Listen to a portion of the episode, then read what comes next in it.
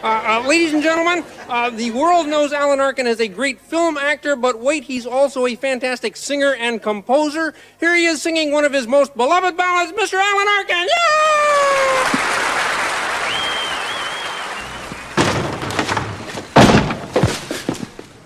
I hear from the boys upstairs you've been sticking your nose in a Ralph Elliott case. Yes, Captain. Don't yes, Captain me! Stay out of this. This is strictly homicide. I gotta go. You screw this one up, pal, and you'll be writing pocket tickets for the rest of your life. You got that? Captain, I won't let you down.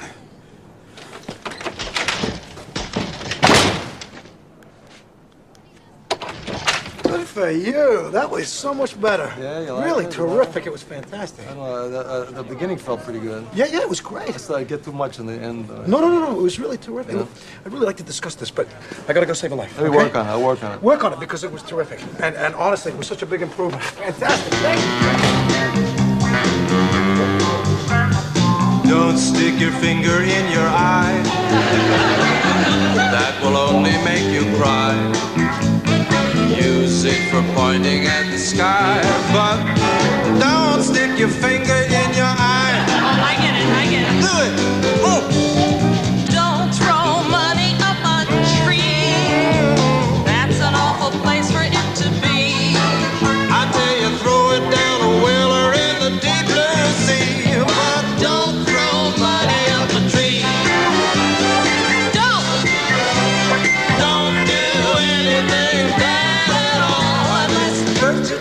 Me if it's all right. All right, we're back. I'm Maddie Blake. I'm in southern New England here in Rhode Island, and uh, Tony's there in Brooklyn, New York. It's been a while, but you all know if you listen to this podcast that uh, we had a, a well a, a sad excuse, but a, certainly an excuse. Tony, before we begin and get into these two movies, Damien first and second, we decided not to do the third one, which after the second one, I'm probably think it was a good idea.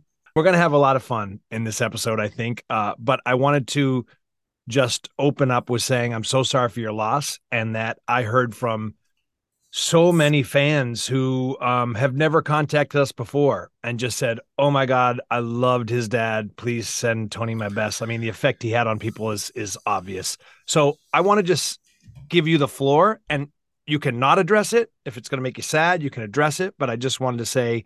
The floor is yours to talk about your dad as much or as little as you want to talk about him. I just want to say thank you. That's very that's very sweet of you, and and the outpouring of love from fans of the show and from people from all over ha- has just been totally overwhelming for all of us. Like my whole family uh, is just really feeling the love and support of a lot of people uh, that you know some of whom we don't really know or haven't met, but just are reaching out with love, and that's been. Um, that's been incredible. You know, it's been very healing and and and beautiful.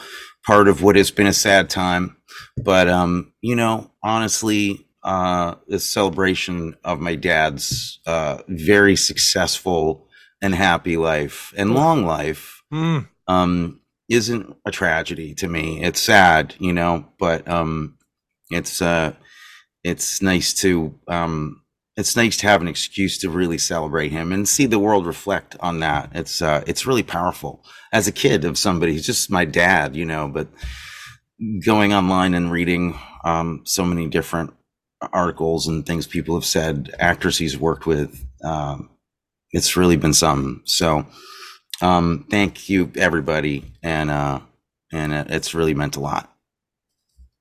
Um, I know a little bit about him as a man through you and what kind of father and person he was. But you know, we are a film podcast. I'd like to talk for just a minute or two, if we could, about his film legacy. I mean, this is a guy who had some late career success with uh, an Academy Award win and things like that. But I mean, dare I say, maybe he's a little underrated. He's he's lauded and praised by universally everyone, and especially some big name actors who consider him a serious influence. But I wonder if we really. I was looking when I- when I got the news that day. I was looking through his catalog. I'm going, my God, this guy did it all and did it for a long time.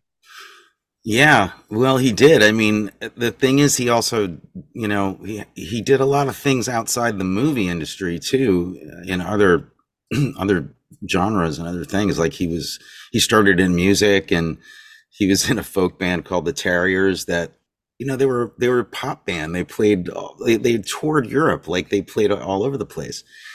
um, he was instrumental in kind of like bringing improv theater you know alive in this country he was the, Mm. the first company of second city and and you know his work on broadway and stuff. I mean there's a lot of things that people who just know him from the movies don't know that he wrote a lot of books that he wrote a lot of music. He could play any instrument you could hand to him.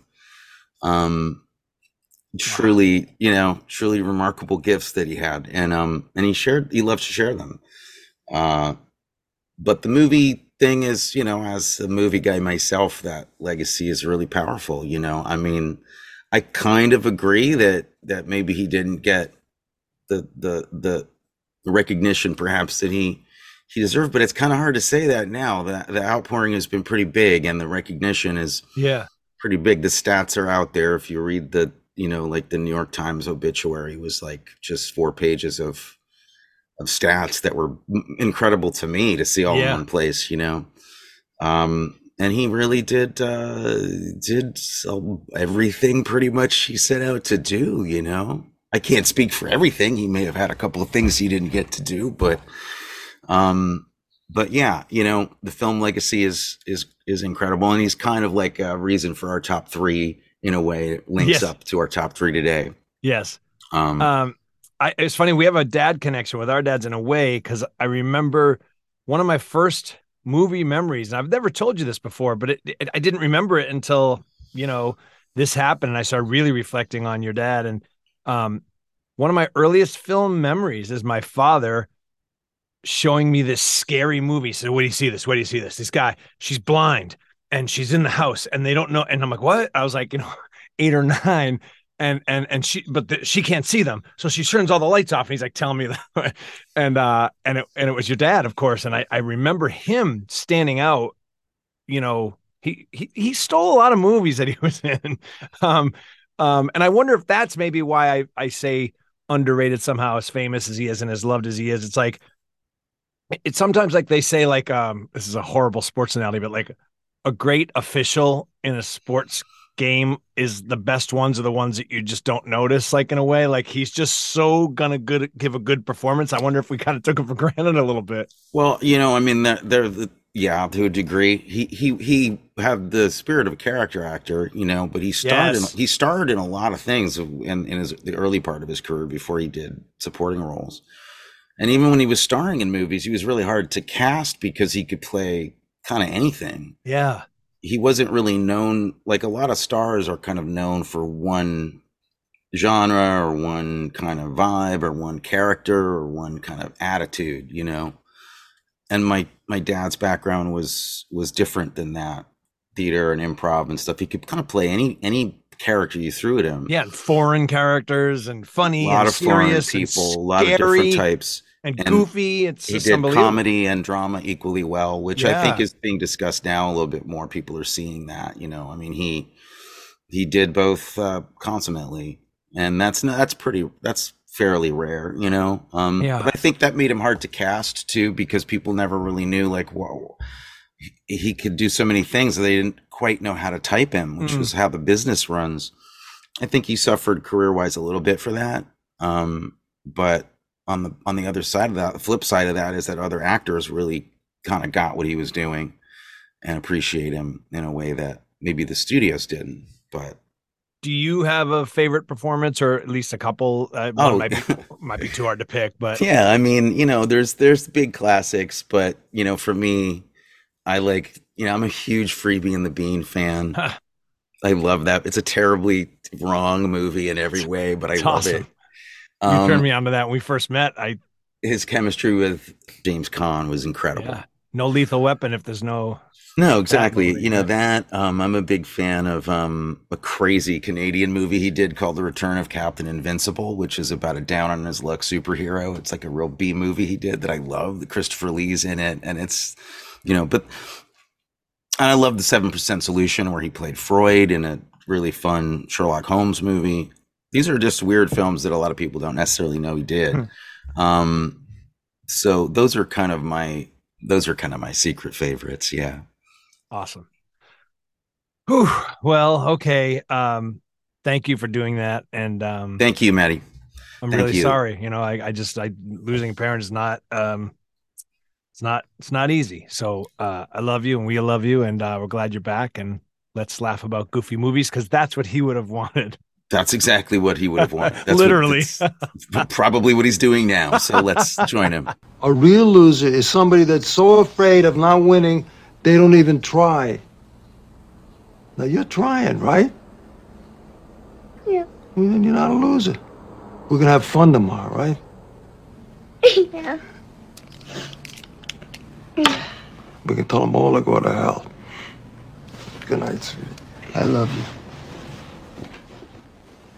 Well, since it's been our first podcast in a while, we decided to come with it because we're going to do two in one here. We're going to do The Omen 1976 and then the follow up movie a couple of years later, Damien Omen 2, uh, with Damien a little bit older.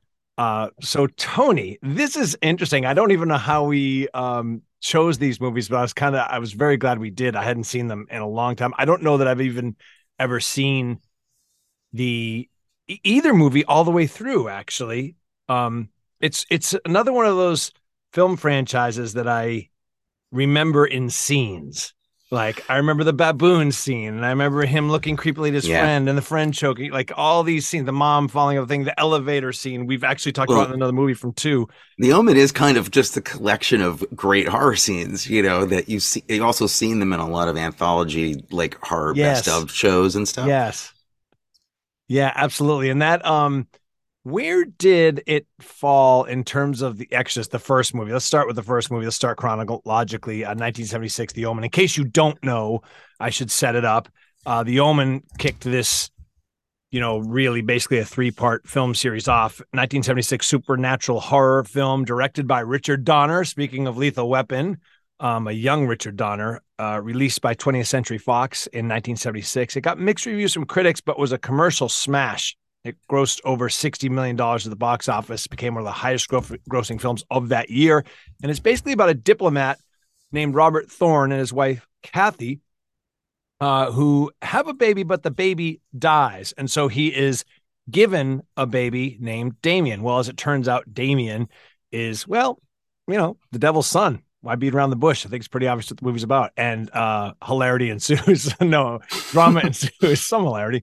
Um, which actually brings me to a point because it's so funny watching these type of films as a, you know, I'm a I'm a Catholic Christian and I'm a, a reformed Catholic. I left the church for years. Uh in my 20s, I was like a I was an atheist or so I said, and I tried, you know, Eastern religions and I tried this and that and the other thing. I ended up coming back to Catholicism in a pretty major reconversion, pretty powerful one. And I I enjoy my faith. So I've been asked a couple times, like, well, you do this paranormal stuff, but you're Catholic and like joking about devil movies and all that. And so it's interesting when we tackle one of these because I'm always a little apprehensive. Like, and The Exorcist, I think, is the granddaddy of them all. That movie deserves some level of like respect in terms of spirituality. Of course, it Mhm. deserves respect as a film. But then there's ones like this that I feel, how do I say it? You know, this was a really good attempt, I think, this first one. And there's a lot about it that I like. Um, but none of it was scary to me. And the reason I'm prefacing it even with faith and stuff is I'm trying to get from you, this is all going to tie into film. What do you think is missing? Because when I watch The Exorcist, I'm I'm very well scared. Um, and I was trying to kind of put my finger on like, what's the difference here? Well, the differences between, you know, William Friedkin and Richard Donner is a pretty big difference in personalities. You know, these two directors could not be more different, really, uh, in certain respects. Mm, I mean, Richard's Richard Donner is a great, great movie director. Uh, not a guy that he wouldn't let the goldfish in this movie be harmed. hmm Like Mhm. famously, he's interviewed. Like there's a scene where a goldfish bowl in the Omen falls o- falls off a Right. balcony and smashes. Yeah. and they were going to have real goldfish in the bowl, you know, and the prop men came and brought him this bowl of real goldfish, and he was like, "Get no, get fake fish. I'm not killing anything for a movie. Like that just was a hard line thing for him. I'm not saying that William Friedkin killed anybody or anything in a movie, but he came close, and I don't think he would have minded so much. I know what you're getting at. Yeah, You know, I I know exactly what you're getting at. Friedkin was the kind of director who like pushed the envelope of what was, you know, what was polite behavior, let's say. Yeah, we- um, Yeah. to get shots and to get performances. It was quite manipulative, and and that is, um, I'm, I'm not even that's not even a value judgment. That's just how he worked. Yeah. I don't think I'd love to be directed by him, but that's my own private business. But Donner seems to be another kind of person. So The Exorcist really wants to hurt you, and I think The Omen really wants to entertain you. I just think that's Mm. the difference, you know. Well said. That's that's exactly what I was kind of looking for and kind of where I had kind of settled on it. This seems to be more like uh, you know, big budget starry version of The Exorcist, if you will, uh, in a bit. Um, and yet there's things there that are, I think are really well done. I think the kid is amazing. Um, and I think Richard Donner was really smart the way he directed that kid in terms of uh, he doesn't ask him to do a lot vocally or th- with dialogue. And I think that's really effective. Yeah. Well, I'm gonna okay. I'm gonna just put. I get why you're saying it didn't scare you and whatever. I'm gonna just push back on it to take you to where I live, which on my street. This is a. You could argue that this is kind of the Star Wars of horror movies for a lot of people. Hmm. Like if you were gonna go into horror as a young person in the 70s, and that was gonna be your bent, and I really, really dug horror movies. Um, this felt like kids could kind of it wasn't a slasher movie. It wasn't you know like you know a lot of naked teens running around and kind of r or x-rated movie. This was a responsible movie almost that like your family there's no not a lot of blood in it.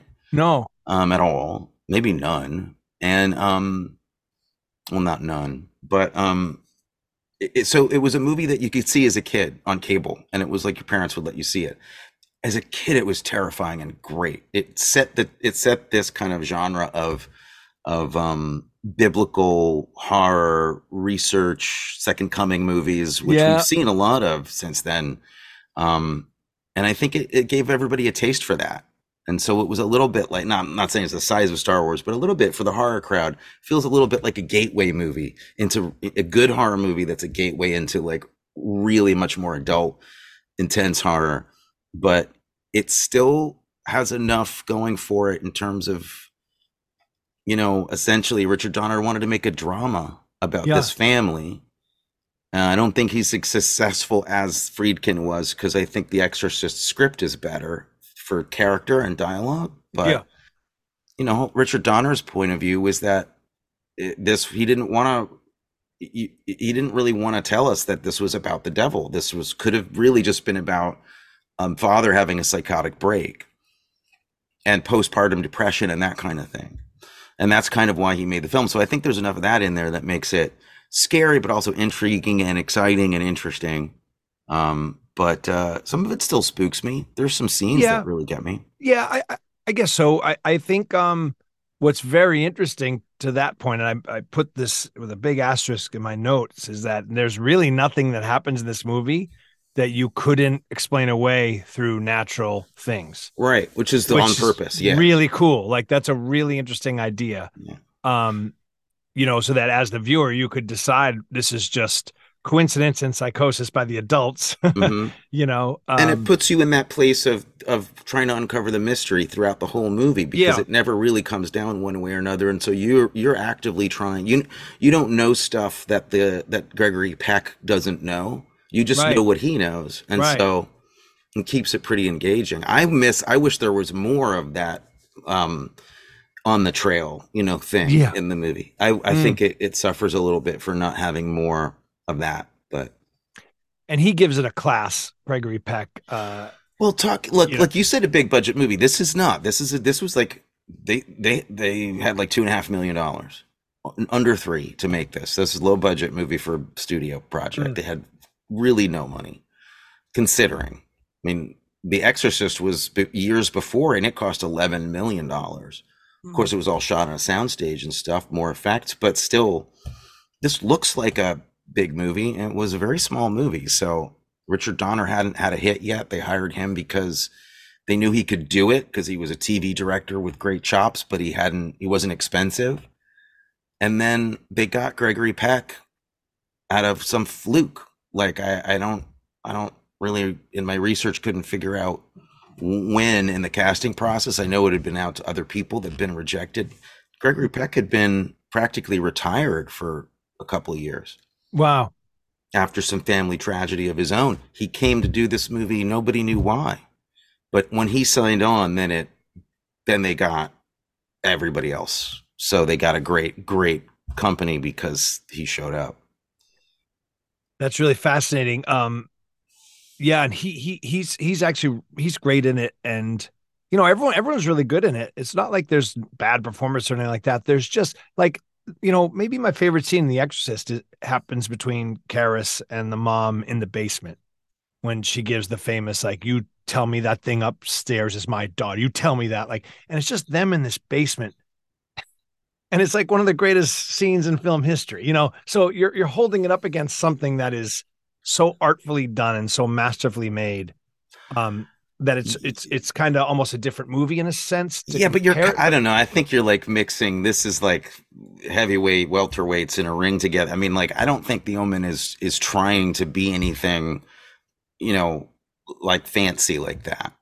Uh, The Right. original script was written just kind of, you know, this guy David Seltzer wrote it just kind of as a goof. You know, he didn't he didn't have any interest in biblical prophecy. He didn't know anything about it. He kind of got Mm. this assignment and he wrote this movie and then when Richard Donner was attached, he he took out a lot of the supernatural stuff that was in the script. Mm. So it had been even kind of goofier, I think, in the beginning. It had been like I think there were demons in it and smoke effects and stuff, and they took all Mhm. that stuff out. But still, in all, it's just a it's just a really fun, incredibly well made, you know, little seventies uh, studio picture, and and I think it it it's not trying to be The Exorcist. I I, I just Right. don't. I don't know. I don't see because isn't it more fun? The Exorcist isn't fun oh oh at all. yeah yeah absolutely. No and that's i guess that goes back to my original point is is and that answers my question too is you're right the style of the director is wildly different. They're as human beings they're probably very different.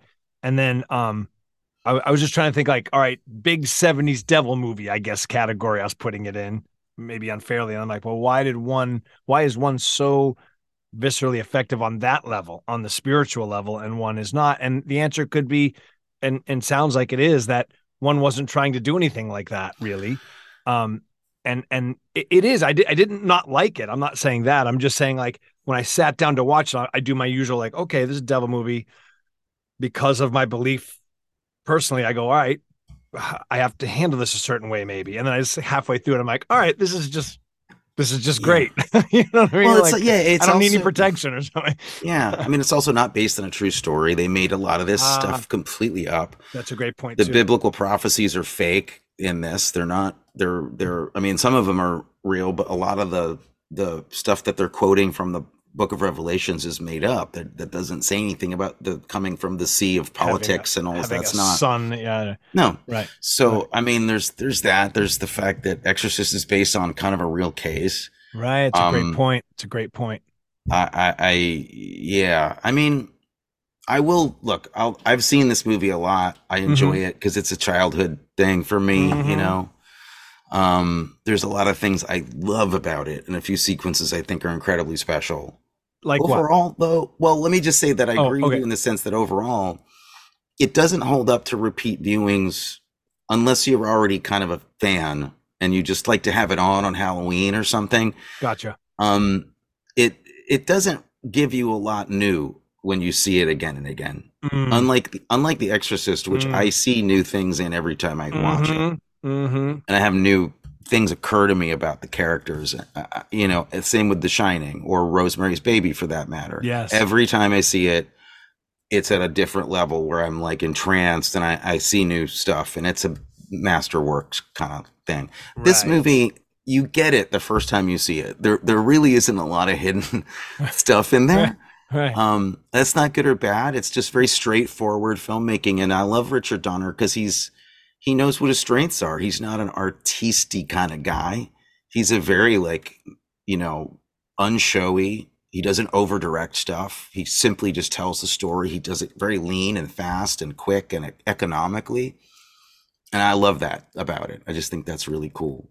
he knows how to make an action scene too, like, Yeah, and that is Yeah. absolutely um, shown in this movie on several occasions. A, a great sequence is one of the first times we see a potential power of Damien, which again you could explain away by it was a suicidal lady, but that infamous birthday party scene um where the woman calls out Damien Damien that that is that is chilling that that that's a scary scene Well, with the that's way when she's I'm- calling out his name yeah one of my choices. I mean that that Mhm. to me is, I, I mean there is one of the best scenes in a horror movie for me. I just think that Agreed. works perfectly, and it's I think that is really creepy. Like that actually is really kind of disturbing. Yeah, I, I rewound it, and what's really cool about it is you hear her before you consciously kind of know you hear her. There's a child's party going on. They're on a carousel, and you when you rewatch it, you realize that she's going Damien, Damien for a while before you actually everyone Yeah. focuses on her, which is really cool. It's really cool, and then you know not only does she jump and she she hangs herself off the side of the building, but then she like crashes through the French windows at the top, and it's just incredibly violent and uh and rough in front of these kids and the screaming Mhm. and the melee of it is really good i just think that's a br- brilliant sequence as are a lot of the like big um moments in the movie like that picks its moments and like the zoo sequence is great the church sequence is great you know um so yeah um it's The got zoo- some deeper pleasures too but The zoo sequence is another awesome example of Richard Donner knowing how to do action and um, constrict you in the car and um, Well- really, really make it. It, it kind of reminded me, was like, oh, you know, uh, when later in the 80s, you have Cujo. Or you know, and it kind of reminded me of that a little bit.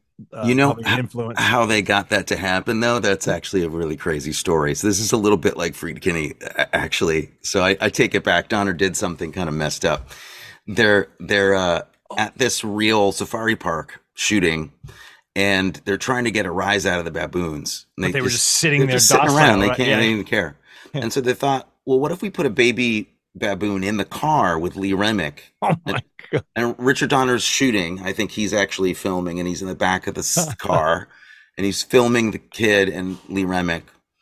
And there's a vet in the back with him with a baby baboon, and they try it, and the baboons don't care. They're like, whatever, Yeah, whatever. you know, steal one of our babies. We don't care. Yeah, yeah, yeah. And then they're like, oh, what do we do? And he goes, well, what if we sedate the leader of the baboon colony, like the big, you know, the head honcho, Yeah. And put him in the back of the car, Wow! which they did. wow! So they're doing the take, and the baboons are like just starting to notice what's going on, and the the tranks wear off, and the baboon starts to come to in the back of the car, Holy shnikes! and the baboons go crazy like all of them in the park go bananas and so that apparently that's actually lee remick screaming because there's there's a baboon coming to in the Like, car next to her. grabbing her hair and trying, starting to come awake Holy! so that that was like basically a documentary that sequence Now I want to go watch it again. Mhm. um, and we should mention, since we're talking about, and she she's great in this movie too. Um, our top three tonight is going to be very much based on the acting in this film, um, because of Gregory Peck's presence and Lee Remick's presence, um, and some others. We're going to do top three. Tony, what's what are we calling it?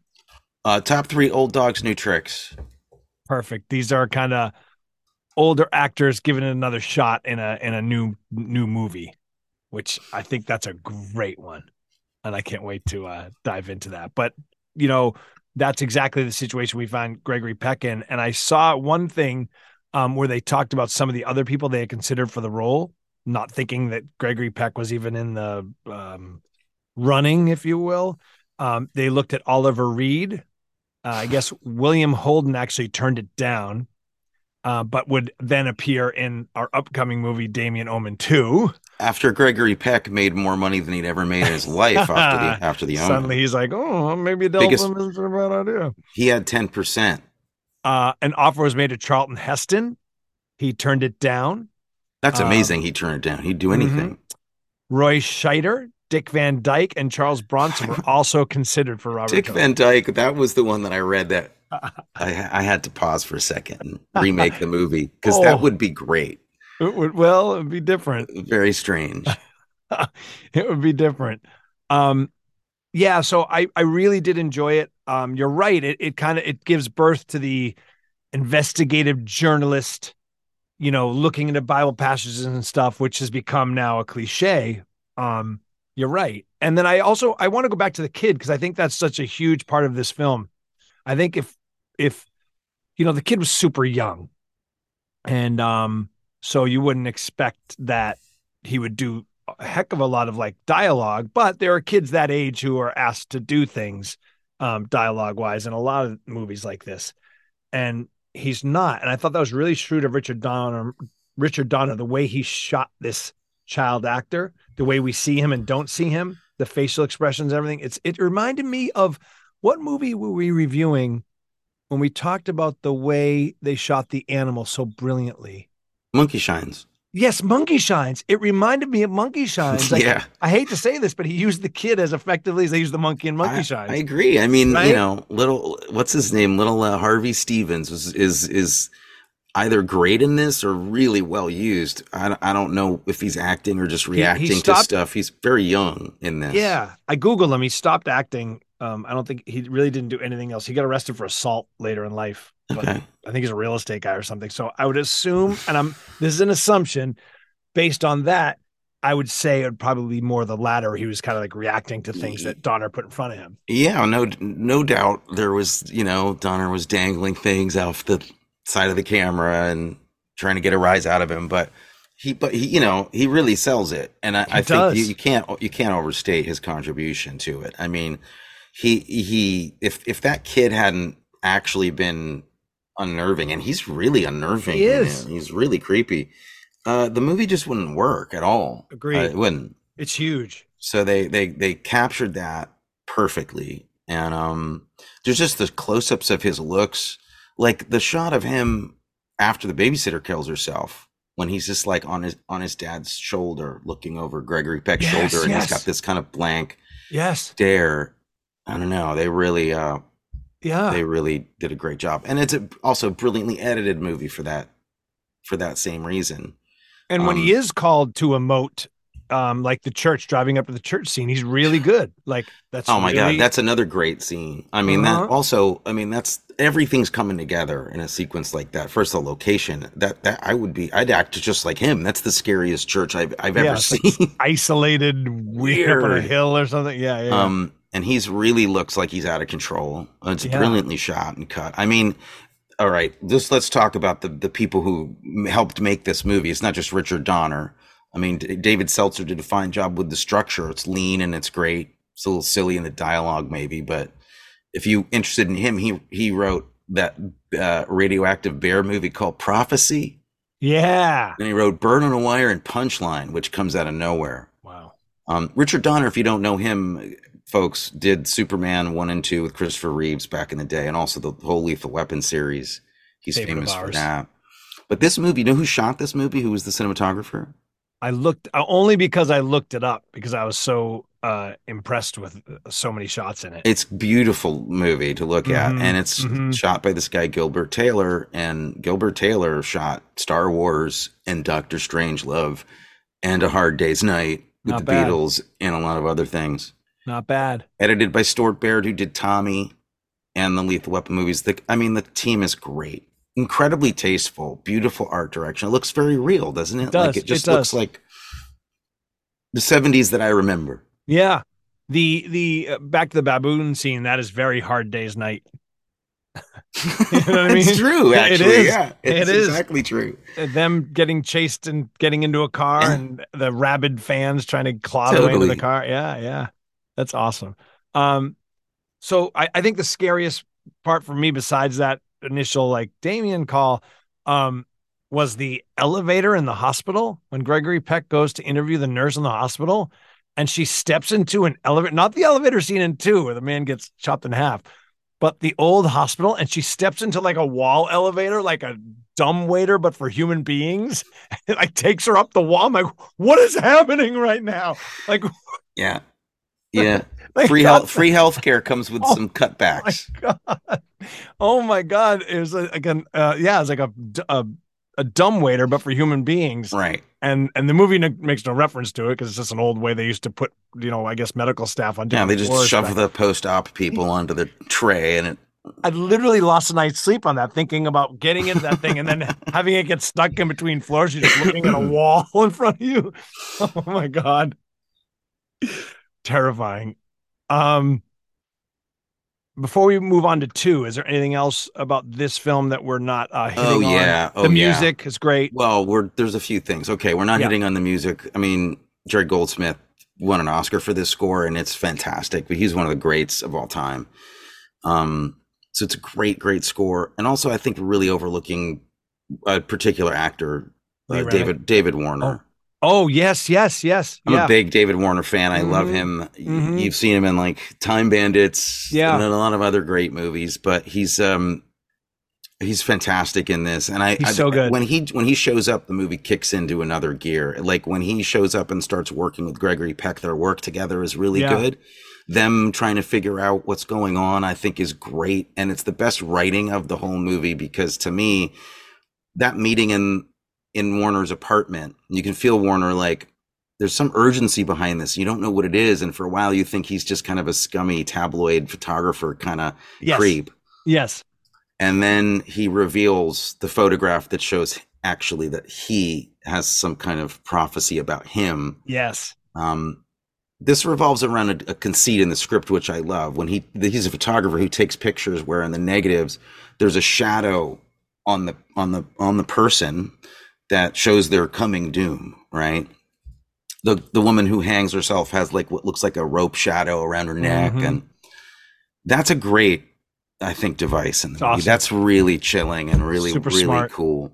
And I think it's also been used a lot since then. So Since we don't then. give it the proper respect uh, that it deserves because it was pretty new then.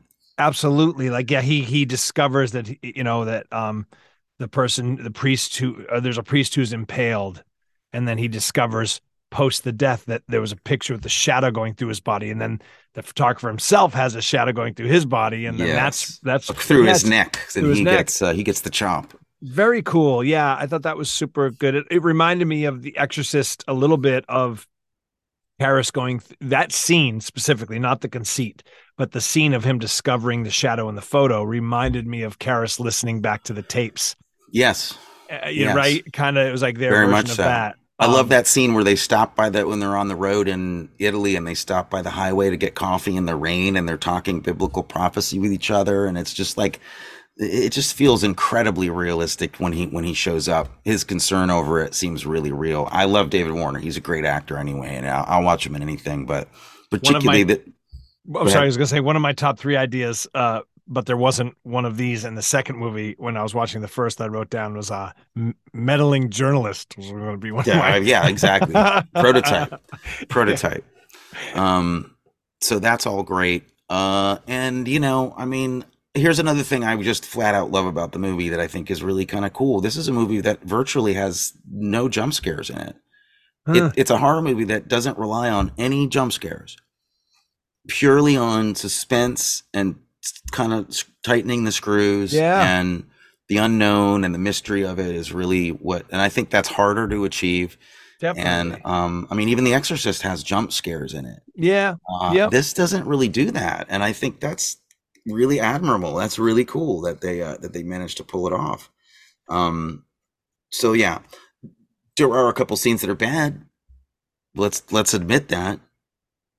I mean, the scene where in the beginning where they lose him by the stream and they're like, Damien, where are you? And Yeah. then he's hiding. Yeah. Terrible. I mean, that's just Yeah, bad. Not great. Not great. And they them as a couple wasn't um I'd say fully fleshed out Not 100 percent necessarily believable. No. Um, Um, there's a great scene that you just m- made me remember because you had mentioned them using kind of non-special effects and naturalistic things. The dog represents, you know, Damien's power in a lot of ways. This Rottweiler dog, which is very effective and it's really cool. There's a great scene though that was a opposite of a Duboising, if you will, or it's at least a, the the one of the few times in a movie like this that a character acts the way you like. I want them to act, and it's when he tells the evil nanny, who's clearly there to protect Damien, "Hey, why do we have a dog all of a sudden?" And right, and she goes, "Well," uh," and he goes, "Get rid of the dog." Right. Well, the next time he sees the dog and it growls at him, he doesn't as like in a thousand of these other movies, he would just go like, oh, oh and and re, you know just back away in fear. Not Gregory Peck. He goes, "Hey, I told you to get rid of the dog. Next time I see this dog, it better be gone." You know, I'm just like, oh, there's like rationality in this movie and reason, and um, so you I wanted those, to give it. You love those suburban dad moments. Get that dog out of my. Well, I like it when human beings act like I think they would act given Mm. that circumstance, set of Yeah. circumstances. And anyone who's at all not insane will be like, and and so many of these screenplays, because they need the second scary dog scene, the lead character will just ignore that he told her Right. earlier to get rid of the dog. And it's like, no, I want follow up on stuff like that.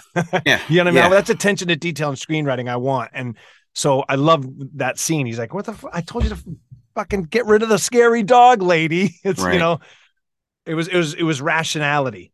Yeah, and it's got that gravitas that Gregory Peck brought to it. you know? Exactly. Because if he doesn't do that, then he's not that diplomat that we're told he, he- right. A guy like you that would know, tell her like, Hey, I told you something. You work effortlessly. Yeah. Yes. Yes. Um, you know, he doesn't sell his. There's certain emotional things that Gregory Peck can't do, which That's- is funny. I was writing. It's like watching him have an emotional scene where he has to cry or something. Is it, it looks like what you'd imagine working out like a nude scene would be like for other people. Like he's like, well, I'm going to start to tear a little bit when I turn. And then I'm going to Yes. bury my face in it so you can't Yes. see. All right. So Like- make sure the camera doesn't look at me not crying. You got that? Now I'm going to send a memo. Tomorrow's going to be my crying scene, everyone. I will not be shot from the left side on my crying scene.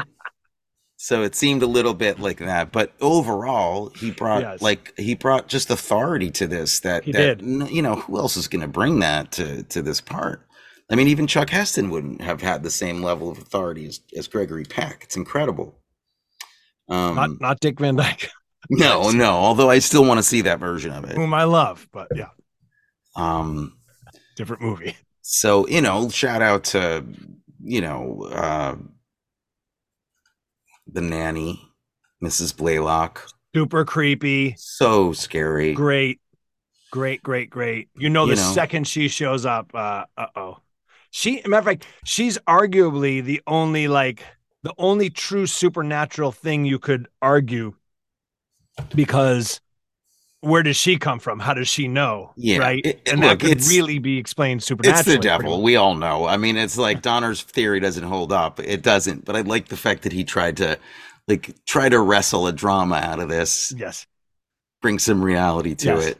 Yes. Um, do you have a favorite shot?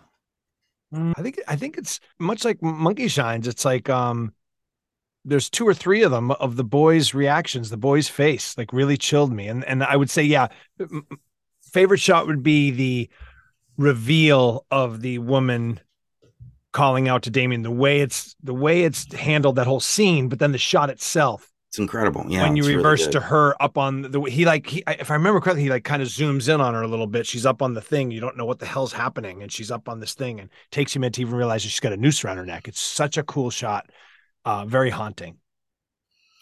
Um, I love that scene. Uh, there's just a, the shot of the of Father Brennan, the priest, uh, running across the field, the, that courtyard in the storm before Yes. before his death. That's an incredible shot. It's a long, wide shot, and the camera pulls back, and the, they must have had so many wind machines, but like Oh, it must have been huge because they were out of the frame. They have this whole, you know, uh, backyard of the church is just, you know, crazy with wind and leaves. Beautiful shot. And then I will say that the sequence, as cool as the impalement is, it it it, would not have been done any differently in like a Monty Python movie, though. Yeah, yeah, Literally, yeah, like he, no human would stand there that long watching something sharp fall on them. But his running to the, you know, climbing the fence and the way Yeah. it's cut, like that's Yeah. exactly what, what Terry Gilliam would have done with Yeah. it. Ah, uh, uh, uh, uh, uh, and as he screams, he's cutting back to the sword that's coming down. Yeah, it's so holy grail, man. Yeah, yeah. Um, yeah, he, he's a good actor too. That that and that that's another example, by the way, of um again, if you just looked at it empirically and wanted to be a cynic about these things i- in real life, I mean, like if you were a character involved with this and you didn't believe in the devil, you'd say, well, priest got caught in a windstorm and he panicked and he tried Right. to get in the church and a thing fell through him. Like there's nothing that happens that is not Nah. explainable through natural events. you know i look i have you know coming from no no spiritual denomination whatsoever uh i i'm you know i'm open to all of it i'm the reverse of, uh, of an atheist i'm like yeah Open it's all night, all baby. it's all open all night I Sure. love that. I quote you all the time on that. uh, yeah, but I mean, like that's that's effective filmmaking that you can leave it to the audience to go Yeah. like, well, but wait a 2nd hmm that could have just been the wind, you know. Mhm. And he was so crazy because he well, believed they, in this yeah, and they say that he know. was like a morphine addict or something, Right, and yeah, that they say that yes. the girl who the babysitter was like a heroin addict, and like they give a backstory for why this stuff could have happened. Yes, and that's why I say the the creepy, the just the appearance of the creepy nanny Mhm. might be the only real supernatural tie to this. Because like, how does she know that he's the devil's son? She just kind of appears on the scene and, and answers an ad. And unless there's something to this, how would she know to go be his protector? Right. big time freak out in this movie though i think uh, you got to give some credit to the to the tomb when they open the tomb at that cemetery and they reveal the skeleton of the actual baby's mother um that kind of tips it over into the supernatural right there Good but point. also it must be said that at the time that was the scene that people freaked out in the theater That it was like a jackal in there. yeah, the bones Yeah. of like a of a dog, and it Oh, yeah, it yeah. um that was the at the time like the most disturbing thing I think for the whole audience. They went cr- Isn't they, people went crazy on that. It was a very talked about moment. Mm. Mm. I think that's where my kind of modern eye was being maybe affected, you know, because it was just such, a, it was just just read like a set to me so strongly that I kind of Yeah, that, that they didn't sell that. That was the only culpa, thing that was know. built. It was a, it was a it was a they had to build a set for that indoors, Sure, and so sure. it didn't look like the rest of the movie. It suffered a little bit for that, Yeah, but it's yeah. still a really well cut sequence. Yeah. and hmm was you know people talked about that dog skeleton for weeks after that when it came out. amazing, amazing. Well, and and as they say in the in the second film, uh, Born of a Jackal, which that Right. scene that scene indicates. Um, so let's let's gently transition into the second one because I I don't know that um I I, I don't know this is going to make our vote at the end of the day at the end of this episode harder because I think you can hear by both of us that we're leaning positively towards the first one. Second one might be a little different. Um, Well, yeah, um, yeah. so we start off right off the beginning. I was like, "Uh oh, we might be in trouble here." I had no expectations. I do remember seeing scenes of this movie too. I remember that age Damien. As a matter of fact, when I think of Damien, most times I think of this kid. So I must have seen him when I was a little older, and um, I think of the military school, and I definitely remember the the ice scene, um, the ice skating scene. Yeah, Uh, that's a great sequence actually. um, but we start off with kind of like a this kind of Ernest Hemingway looking guy driving through a city in the Middle East, and he is sitting at a table. He's all panicked, and he's talking about how It's Bugenhagen. Go- right, right, who we know from the first movie, and um, but he's all fired up about that Damien's alive and that this is the Antichrist, and he shows it to uh, this this archaeologist, and the we get a they go to an archaeological site, and the the we get a jump scare early in those scenes, and it's like a crow, and I kind of went like, uh oh, like that. There was nothing like that that happened in the first one. Um, I felt like remember the cold open in The Exorcist that we love so much. I was like, this like like trying to do that. I think, but Mhm. just like not great. And then then something happened that happened in the new Indian Jones movie too. Which spoiler alert. I hated. But um they go through these tunnels and this happens in some of these not as good movies. There's an archaeological site and the guy goes follow me. And all he does is walk a little further down a clearly man-made tunnel that's been there for a long time and suddenly reveals this incredible thing that is just sitting there anyway. Like he just walked a little further. He's like, "Oh, it's the whore of Babylon," and then he dusts it off. It's like it was right there. You like it's the site's been ar- excavated already. Everyone knows it's there. I don't. I don't. So that made me angry right off the bat. Yeah, it's well, yeah. It it's it's not a terribly good movie, and and but here's the weird part about it: like it's it's basically just a remake of the first one, with with a little bit of exorcist thrown in, like a little bit of that thing in the beginning, like thrown in for good measure, just to beef up the supernatural part of it. More a few more kills, a little bit more like you know, uh, bloody moments, but it's the same idea. And William Holden is just a stand-in for Gregory Peck, and you know, he's a little older. He's got Yeah. a act. He's got a story now. He gets a chance to act. Lee Grant is a stand-in for Lee Remick. You know, Yes. Mhm. um, and then it has a little bit like a little bit of a Cronenberg vibe to it with the company. You know, Robert Foxworth and him running the company. I I actually gotta say, like, it took me a while to think that I didn't like it very much. I was I was on board because it's oddly like pretty tight, and they spent more money on it than the first one, which you can kind of see a little bit. It's you know, it's beautifully art directed. It's Yep. really well shot by Bill Butler, who shot Jaws and other great films. It's a good team, but something happened. The director, um, the director was replaced. Uh, this guy Mike Hodges, Hmm. English director who directed the great, wonderful Get Carter, among other movies. Slash Stallone remake, by the way. With Thanks for reminding me. sorry, Michael. Um, it's quite all right. Uh, Bill Butler also shot Rocky too. For instance, there's a lot of things that are connected. You're goddamn right. He did. Yeah. And the Rocky movies might be making an appearance in our top three. Don't worry about it. And so, okay. And so Don Taylor like took over for Mike Hodges after about three weeks. I don't know really why, but it's never a good sign. So stuff was troubled. I don't know why. And then uh, you get a movie kind of like that's, they're just like trying to hit all the notes from the last one. They don't have anything new to add to it. It's kind of cool for me to see Damien as a teen. Yep. And I think he is really also really good in it. Jonathan Scott Taylor, I thought, did a He great is. job. It's not terrible. No, it's well acted. The whole movie's got a good. It's got a good cast. Everybody's good in it. What they did, however, though, you're right, is they kind of like it's like what I say about cover songs. When bands do cover songs, I'm like, don't just redo the song with your band. Give me something. Change the tempo. Add a crazy solo. Bring you to it. Don't just do the song over again. And I feel like this movie, they just tried to make the other one, and worse than that, they tried to insert themes and stuff into it to get it to make it a little deeper than the first one. And they just didn't have the deft touch. For Hemplo, there's a scene where Thorne's number one guy who stands against the young wannabe new president uh, they have a they have an argument about taking over land and because this young guy wants to be president wants to take land and hold people hostage for food and blah blah blah.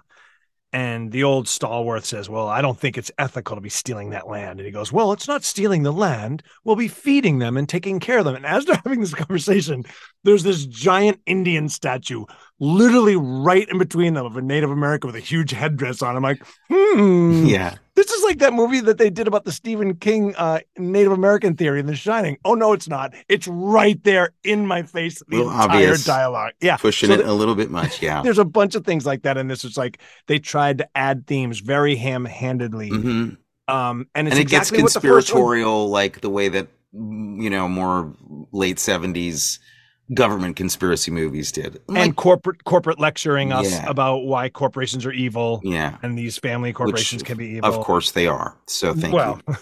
Um, especially And, uh, by the way, we have to redo our perm top three because this guy who played that young wannabe president. oh, Robert the- Foxworth. Robert Foxworth has the best. one of the greatest perms I've ever great. seen. And it's film. real. It's like his thing. Right. It's his though. Like he owned it. Yeah, he was like he looked Every- like Mike every role. Brady's brother. He looked like Robert Reed's brother. Very good actor, man. Under underrated actor. I He's think. good. Uh, The whole the whole it's good, man. Lance Henriksen's good in it. Yeah. Alan Arbus is really good in it. Good in it. Um, you know, uh, William Holden is great in it. I mean, it's Yes. like he shows Yeah. up. Yep. But Yeah, nobody took any. There wasn't any risk for anybody, though. It's like the first one is like you know you see people really reaching and and and trying for something, and this is just they were all just trying to keep it kind of safe. But I will say, watching Lew Ayres get trapped under an ice uh, river of ice is is pretty fantastic. That's a hell of a scene, and it's really o- good. Obviously, um, what about I don't know six, seven, eight years later or so, or nine? I don't know. Um, the Dead Zone definitely Yep. inspired by that whole Mhm. sequence, no question about it. Really good. Um, which is, by the way, the second time I've mentioned a Stephen King movie being influenced by one of these two movies. So that speaks to probably its effectiveness, right? In terms Yeah. of, I mean, it's a, of- it's a, and it's original. It's an original idea Yeah. and script and Mhm. story. It's kind of Mhm. cool. It didn't come from a book or something else. Right. It's really it's Well- kind of cool to that way. arguably the Bible.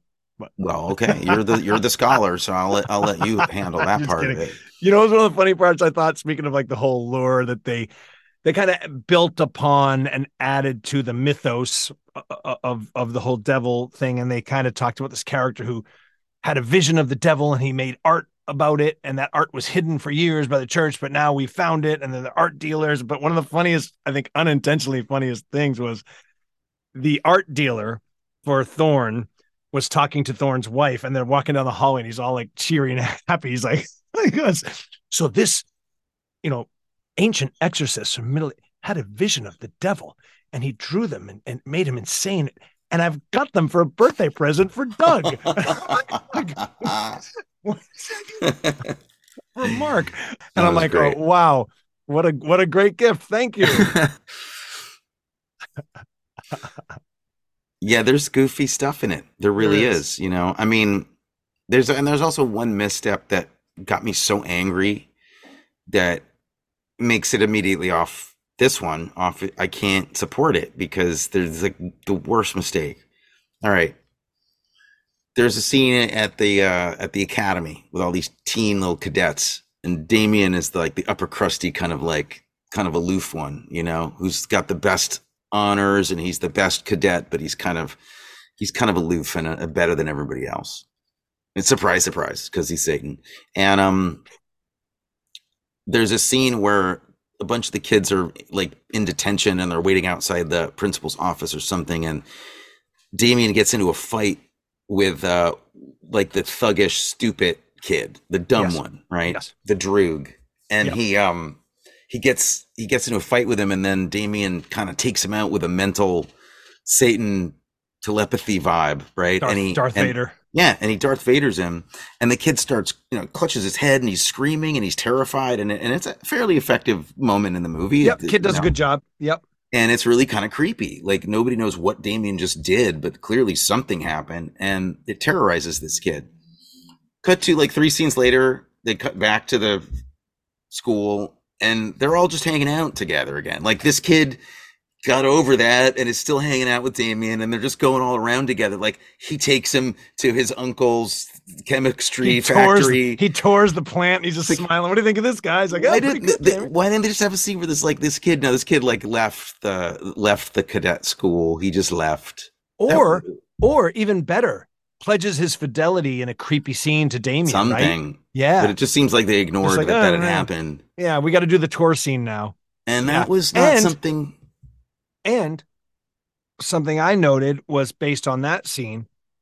Later, it comes time for Damien to kill his cousin. And they just copy the exact same scene, which was disappointing to me. Um, boy, you couldn't think of maybe there's another way he could kill him, and like just that maybe ups ups the notch a little. One Cronenberg notch. was blowing up people's heads by Right. this point like let's Right. do something let's do something. And maybe they wanted to keep it naturalistic, whatever. Yeah. Even so, still use nature because the first movie did, but the first movie used nature in different ways for different kills. totally uninspired totally, Totally uninspired, uninspired. However you know what the, the, the, that young actor was really good in that scene He jonathan was. scott taylor where he's Totally conflicted it. you know i think he played Mhm. that was it the, the only maybe interesting about thing about the movie you could argue is was that they they showed they tried to show anyway young Damien's conflict about learning that he was who he was. Yes. That it, that Yes. he, he didn't want to accept it at first. I thought was an Right. interesting uh, choice, you know. Um, yes. and they just didn't delve further into it because once you make that choice, then you're almost in like Shakespeare territory, and you need a better writer. You just need a Yes, better writer. Yeah, and they know? didn't really show, but that's a good thing they didn't. And that's even a perversion. So they say like when you have these movies and things like that, and um and and sometimes you talk about these spiritual matters, they say that like the devil or these demons will pervert everything that Christ did. So they'll inverse it, right? So that's why they say like things happen at 3 a.m.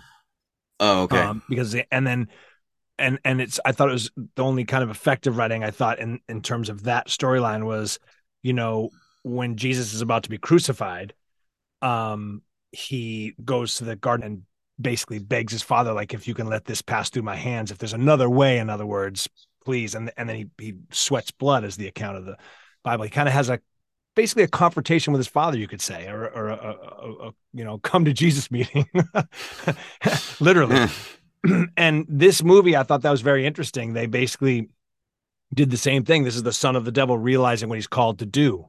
And he's like, why do I have to do this? If there's another way, why me? And he goes to water and yells at his dad, basically. And, and, and I thought that was really kind of interesting and effective psychology and, and kind of well written, actually. So yeah, there you go. It's good. There's good and bad here, Yeah. Yeah. but no, it it's- not entertaining the way the first one is at all. Agreed. I didn't want to go back to that world. I wanted to go back to the first one. There was something homey and 70ish about it. This one, it felt 80s, even though it wasn't in the 80s. It felt kind of like a world I didn't Well, want to go back yeah, to. and also I think they, you know, I mean, if you're gonna just remake the movie, they, they you might as well pick the the thing that's most fun about the Omen, which is the European whirlwind tour of the Omen. The Omen is like it's like a Bond movie. You know, it's like yes, they're going yes. all over the place Research and traveling to Israel yes. and and Italy and Yes. England and Germany, and it's like that's a really cool part of the movie, like really high end, you know, 70s government plane, like private jets and stuff. It's really cool. Great point. None of that in this. it's just no. like banal. It takes place in Chicago. It's Yeah. it's just like it's not. It doesn't have the same style. Yeah, it was 78. It felt like 80 or 81, like the, the crappy part of the 80s. Like not even the good, like 85, 80s. It was like, it felt, and it wasn't even the 80s, and they, but it felt like that was, I don't know. Oh, it it was felt, in that indecisive late seventies period where you're like, Yeah. "Are we gonna do eighties yet? Not quite yet." Well, yeah, almost. and it almost got it almost got you know Austin Powerish um with the whole corporation. Uh it was getting Yeah. a little That scene, uh, you know, where the the gas leaks in the in the at the factory and stuff was, I, I that was pretty hokey. and even the tour of the factory is really Yes. ham-handed. Like, look, we're going to take over the land and feed the Yes, people. make Well, sure we you put your do that. goggles on. That's immoral. We can't steal their land. We're not stealing the land. We're feeding them. You know, it's like, oh boy, okay. Um, my favorite line in both of either movies is unintentionally funny line. It's when William Holden is is decided that he's gonna go to New York City to see if if Damien's face really might be on this wall is probably why he's going, but he can't quite tell his wife that, and because she thinks he's crazy for paying attention to it at all. He says, I actually wrote it down. Um, she's like, You think there's actually something to any of this? He's like, No, no, no. Well, the only thing is Robert was shot in a church while trying to stab Damien. well, come to think of it, yeah. Look, Which man, this I movie devolves by the end. Like the end, like the tra- on the train with the picture, and it doesn't look anything like him. It didn't look just- like him. So just- I, I go, I go, why is he looking at the horror Babylon picture? Like that was the Damien picture that he, yeah, it, it made no sense. And then another example of a man screaming way too long with his impending yes, doom. yes. yes. Ah! Oh, but yeah, that, that Cut whole back. sequence didn't really work. Plus, so he looks like the guy in the painting. That doesn't prove Doesn't prove anything. It reminded me, you know what it Damn reminded it. me of? Uh, Ghostbusters. I think it's two. The evil guy's in a painting. Yeah, that's two. Yeah, Gorgamel or whatever his name was. Um, Gorgonzola. it's like they stole that from that. So, uh, all right, Tony, mm, this is going to be tough. Before we get to our top three, which is old dog, new tricks, older actors appearing in new franchises to try to kickstart their career or to take a chance, old dog, new tricks, top three of all time in film. Before we get to that, Ooh, the Damien franchise, which we didn't even watch the third. Now I do want to go back and watch the third, and I think I'm gonna just out of curiosity to see how they wrap this thing up. Um, I recall the third maybe being a little better than the second one. okay, that makes me want to watch it. Um, yeah. Do we do we put these? Okay, I am gonna make a motion here. We've never done this before that I can remember. okay. I I'm so torn because I feel like Damien the Omen has to be on a paranormal shelf. But does the strength of the first one carry the second one over the line to get it on the shelf? Because if the second one was just on its own, I wouldn't put it on.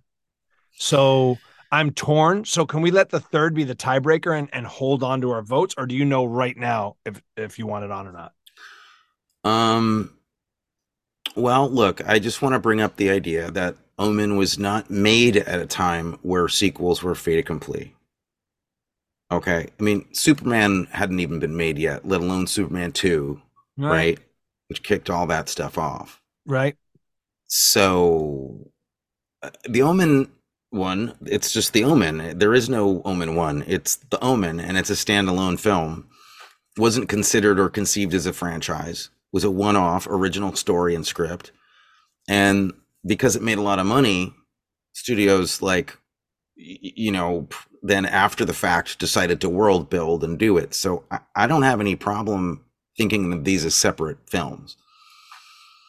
You know what I mean? I do. So But I- but I- they exist, so we have to. I'll, I'm gonna I'm gonna announce this. I'm gonna hold my vote until next week. Well, why I'm a- why should why should why should a, a crappy movie like Omen two? Why should Omen one suffer for that? because They had nothing to do with it. They didn't know it was ever going to get made. They didn't. They didn't Mm. have. They didn't direct it or or anything. because we decided to do because we're dummies the franchise or at least one and two And your So- algorithm doesn't allow for the subtlety of one movie getting on the shelf and the other not. I mean, I, I own the Omen and I don't have the Omen 2. In real life, I have a shelf and the Omen is on it and Omen 2 is not on it. So how how is your math work? we have to vote on the omen franchise being part of our canon or not. Can't just pick one and that's why i'm going to wait for three. If three is terrible it ain't going on. If it's even halfway decent it's going on. Because two just knocked one down a notch for me. That's all. Okay, let me let me just this is what you're kind of saying, okay? That Halloween, the movie Halloween, the, the one of the holy grails of of 70s horror movies, right? my favorite horror movie of all time Okay, your favorite horror movie of all mm-hmm. time. It's it's it's over for that movie because what what followed destroyed it, and you cannot argue with that. I have the perfect answer for you because I thought about this. The difference is, is that we did not say we're going to review Halloween one through three or one through four. We said we're interview we're going to review Halloween, but in this episode we said we're going to review the Omen franchise, but not three. Okay, well, I don't know what you said. It was so long ago that we did a show. You could have said anything. I don't know what I agreed to. All right, you put one on, and then we'll both vote on the entire franchise Oh, next week. I, I, I want to do what you want to do. I want to do it your way. I one's just, on one's on for me too. How about that? One's on for me too. But there is a difference between saying the Omen is on our list and the Omen franchise is like all three movies are on our on our shelf. That's different, different. right? Yeah, I mean, so I'm going to reserve judgment because I don't think two is that bad that it is like horrible. So It's if not- three is just- if three is halfway decent, I'm going to put all three on. That's what I'm saying. But I need to see it. Okay. I need to see it. So if three's if three's weak, like two, then they're not going on. But one I am with you. I think there's also then been remakes that we'd have to see and and and, and take into consideration because then that's the franchise. no, we can't do that. There's one Yeah, through that's three. the that's franchise. it. No, that's one not. through three. Nope. No, it doesn't work that way. None of the Creed movies exist. I'm taking your toys away. You Rocky. can't it's have. just Rocky. Creed movies do not exist. I- I don't see that that works mathematically vis a vis that Stallone is involved in the in the in the Creed movies. It's still my prize created possession. it. My prize possession down it. here in my man town is the boxing gloves from your father and Sylvester Stallone's movie. That's right. You got me those boxing gloves. That's my right. prized possession. I'll never. It's the closest I've ever been to Sly. I'm gonna come down there and put those gloves on and smack you senseless. Perfect segue into our top three. All right. Our top three is old dogs, new tricks. These are the top three older actors in film history who attempted to be in a new movie or movie franchise. They tried something different. They tried to late in their career, I'm going to do this role in this crazy new movie and see how it goes. I want to make a little comeback here late in my career. Yeah, let's expand a little bit and say not just a tenth, but succeeded at it, right? Otherwise, why yeah. would we have it on there? Yes. And the other thing would be um, also not just a new kind of thing, but something like uh, just of a flavor they'd never done. Like, yes, very new for them, a new generation of filmmakers that they'd be working with, like a, Love it. taking a chance. Love it. Maybe not what they were known for. Right. Yeah. Okay. Old dog, new tricks. Tony, number three. Okay. Um, number three for me would be uh, Mr. Sterling Hayden in a movie called The Long Goodbye. Oh, Uh, yeah. Yeah. Yeah. Yeah. Late seventies. Um, Yeah. You turned me on to that flick. Robert Altman movie. Yeah. Uh, great, great, shaggy dog detective Yeah. kind of comedy horror movie. Great. And Sterling Hayden um, plays this old drunken guy who, uh, old um, Hollywood type, very much like what he was, but he hadn't been in a film in a while, and Mm. um, it uh, it's it's really something to see him really, really give a performance. You know, really show up for somebody as weird as Altman uh, to do to really commit to something as as out there as Altman was doing back then. Just I love it. It's a great one. That's a great one.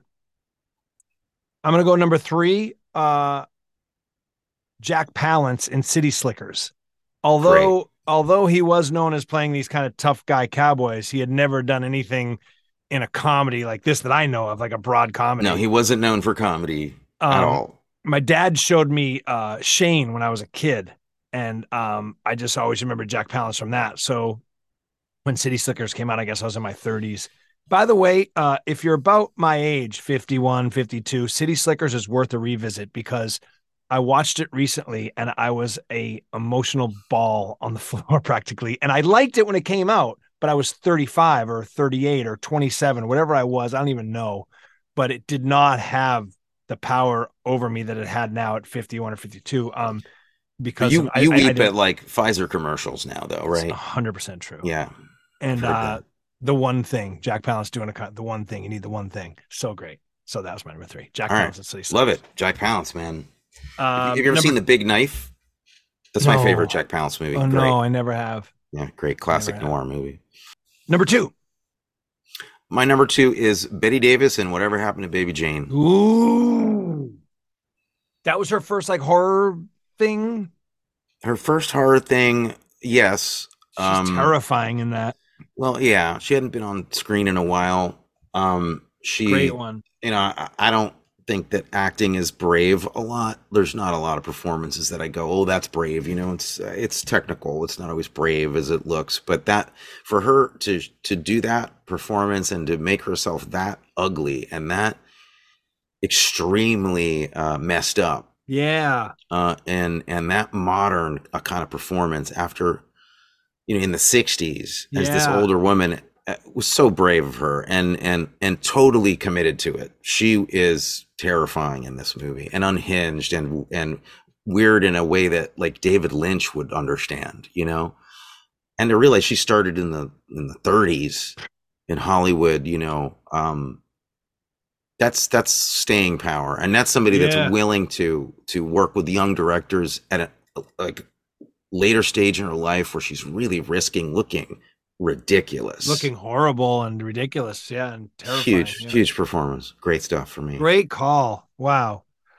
Um, my number two is going to be in the aforementioned um my perhaps my favorite horror movie of all time. It's, it's certainly the one that I go to the most during Halloween. It's Halloween and it's Donald Pleasence. Um, great I mean, you know, he takes a risk on a I don't know, n- no budget horror movie. yeah no like you yeah know what I mean? and he And, did not uh, want to do it he was unhappy he you know what he didn't want to do it and he uh, until the money came in he was like i can't believe i've done this ridiculous oh Oh yes, I guess I will do two, three, and four, and You five. see the themes of Halloween.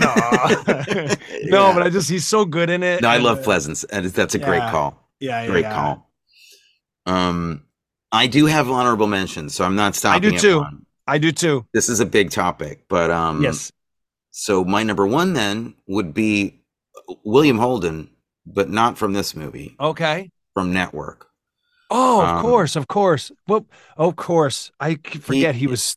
He pulls off a movie star turn as an older gentleman in this movie with so much charm and gravitas and authority and you know when he has a script as good as that unlike what he has here you can really see what what a crafty actor he was. Really great. Um, Yes. Yes. not the kind of actor we have much anymore. It's just like incredibly solid. You know tough guy but smart. Um and um i just i love that movie and i i, I just think he's kind of underappreciated in general but for that movie really yeah. That is a great choice, and that movie is, um, yeah, an all timer, man. Mad as hell. My number one. I mean, I I would have wanted to name the award after him, but I was so proud to have this be my number one, and it's uh Leslie Nielsen and the Naked Gun there you go fantastic perfect that is that's an ideal choice ideal like a serious actor who really, you know, Go back and look Real at like Forbidden. Planet, you Yeah. know, and see Yeah. what what he was doing in the fifties, and then Yeah. see what he was really thinking in the Yeah, fifties. yeah, yeah, And then the whole second half of his career, he gets famous for those movies and carries a fart machine. Yeah, with to him every everywhere. junket interview he did. Oh, I love mean, him so I much. want- I, I- that's like my he's my spirit animal. the greatest. And I mean, you know, you could I mean add to that airplane that Yes. really kicked it Yes. off, and then the TV show Police Story, you know, which was also So funny, incredibly great. so funny. Yeah, it should have been Airplane actually, because that started his whole journey to, into the Naked Gun. Even world, Dracula Dead and Loving It, I will watch any day. super funny, little camp. Great choice. You got top, Um, any got honorables? I do. I can run through them real quick. Um, uh, this one I put on honorable mention because he wasn't known as a serious actor, although he played that way. But Ted Knight doing Caddyshack, I think, was a bit of a risk for him because Okay. of because even though he was a comedian, he was hooking up late in his career with some wild dudes. Well, yeah, working with that crew was a whole different group of people Right. for him. Yeah. So it doesn't quite fit, but I does. No, I think it really does. That's smart. That's really this. That's in in the comedy thing. That that's this. That's exactly what we're talking. About. It was a risk. You know? It was a risk. Yeah. Um, Burgess Meredith as Mickey and Rocky. They're fantastic. Um, Pat Morita, Karate Kid. You know, Okay. taking on that role. Although, Uh, like, he's not career. really known known for anything before that. too. I mean, he's was Well, in stuff, but, but yeah, Arnold, like I guess you could say Happy Days sitcom actor kind of thing, and then yeah, Okay, yeah, okay. that's why I was an honorable mention. Who's the old tough guy in Reservoir Dogs? Oh, uh, yeah, Uh, Lawrence Tarantino- Tierney. Yeah, yeah. Yeah, he's Yeah. on my honorables too. Okay, okay. Yeah, Um, and I just have uh, two more. Uh, Richard Crenna, Rambo, doing an doing Great. right? right on. And um, this one is, a little bit of a cheat again because he was a dramatic actor and it's a dramatic role. But I don't know if he had done like this type of movie before. Robert Shaw in Jaws, like, did, had he done like a well? There was no such thing as a summer blockbuster before Jaws, but like, He- he'd already been in From Russia with Love. He'd, he'd already been through the Bond world, so yeah, kind of. But gotcha. again, like, more of that's more of a career resurgence, like Lucky Role, than, than much, him taking yeah. a risk, right? Okay, all right. well, it's also like he he had a career defining role after an amazingly long career already, and then he like did something. Gotcha. Which I'll reminds me a little bit of my dad. I mean, he's on my honorables for Little Miss Sunshine because you know, he never really stopped working, and he'd always he played parts similar to this, but nothing quite like it. And to come out and work with a brand new young director team and and like a Sundance kind of project that was all new, very young people, and to win his Oscar for it was pretty cool. So props to you, Dad, on that. Um, Awesome. uh, he tops my honorable mentions. He should really be the, you know, the the the old dog Alan Arkin tricks. Yeah. he Oh, he's the, he should be the, you know, the he's the name of this award. flagship. Yes. We should call this entire podcast the Alan Arkin presents Rated P for Paranormal. Let's do it. Let's do it. My list is. I'll just briefly go through it. Um, Alec Guinness and Star Wars. Oh, of course. You know, Of course. pretty heavy. John Gielgud in Arthur. Oh yeah, yeah. Uh, Paul That makes- Newman in The Verdict. Yes, yes. Um, He that was late in his career. How about he? He did uh, Road to Perdition too. Late, late, late. That was one of that was very late, roles, yeah, wasn't but it, it wasn't what The Verdict was. The Verdict is like one of his great Right. performances, if not his best. Uh, Boris Karloff in Targets with Peter Bogdanovich. Bogdanovich's early, early, like really low budget horror movie. It's Oh fantastic. wow! And Car- Carla. Um, wow. And my last one will be uh, Katharine Hepburn in a, in a Delicate Balance, which is a filmed version of an Edward Albee play Oh my god! is incredible. And if you want to see like what a real actor is like, you know, she can do anything. And if you think she's just like, you know, a flibberty gibbet from Yeah, yeah, bringing yeah, up yeah. baby, which she was great at. yeah. No, sir, she could All do right. anything. Incredible. Check it out. I just thought of another one, uh, which we featured on this very podcast. Ossie Davis in uh, Bu- Bubba Ho-Tep. There you go. That's the honorary award right there. That's incredible. Tony, we had talked to my friend Jason Shook, uh, the showrunner for Skinwalker Ranch, one of the executive producers, The Secret of Skinwalker Ranch. And uh, I actually got to appear on a spin-off show called Beyond Skinwalker Ranch, and it involved the Bridgewater Triangle. So we're going to talk about that. I'll tell you behind the scenes what really happened. Um, you can get that on demand now. So if you want to go find that episode, it's the Beyond Skinwalker Ranch episode. I believe it's episode number six when they go to the Bridgewater Triangle. I'm their local expert or one of their local experts. I take them out in the field and weird stuff happens. And I'll tell you everything that went on, everything behind the scenes, the whole deal. You will not be disappointed. You will see Maddie vaguely uncomfortable on camera, possibly for the first time. I've never really seen that before. Yeah, no, true that. Congressional hearings are happening regarding um, possible disclosure uh, events. Yes, actually, we might have a delay. I'm glad you brought that up because I'm actually going to Ireland when you get back. So, Mhm. little delay. When we come back, we'll go over Skinwalker. We'll go over those UFO hearings. And until Yes. then, Tony, thank you. Thank you, Alan Arkin, for the years of entertainment. And uh, we love you both. And glad you're back, buddy. Glad to be here, man. Laura was a laughing girl, joyful in the day.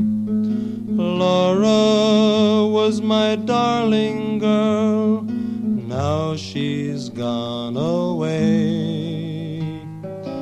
Weep all ye little rains, wail winds wail. All along, along, along the Colorado Trail.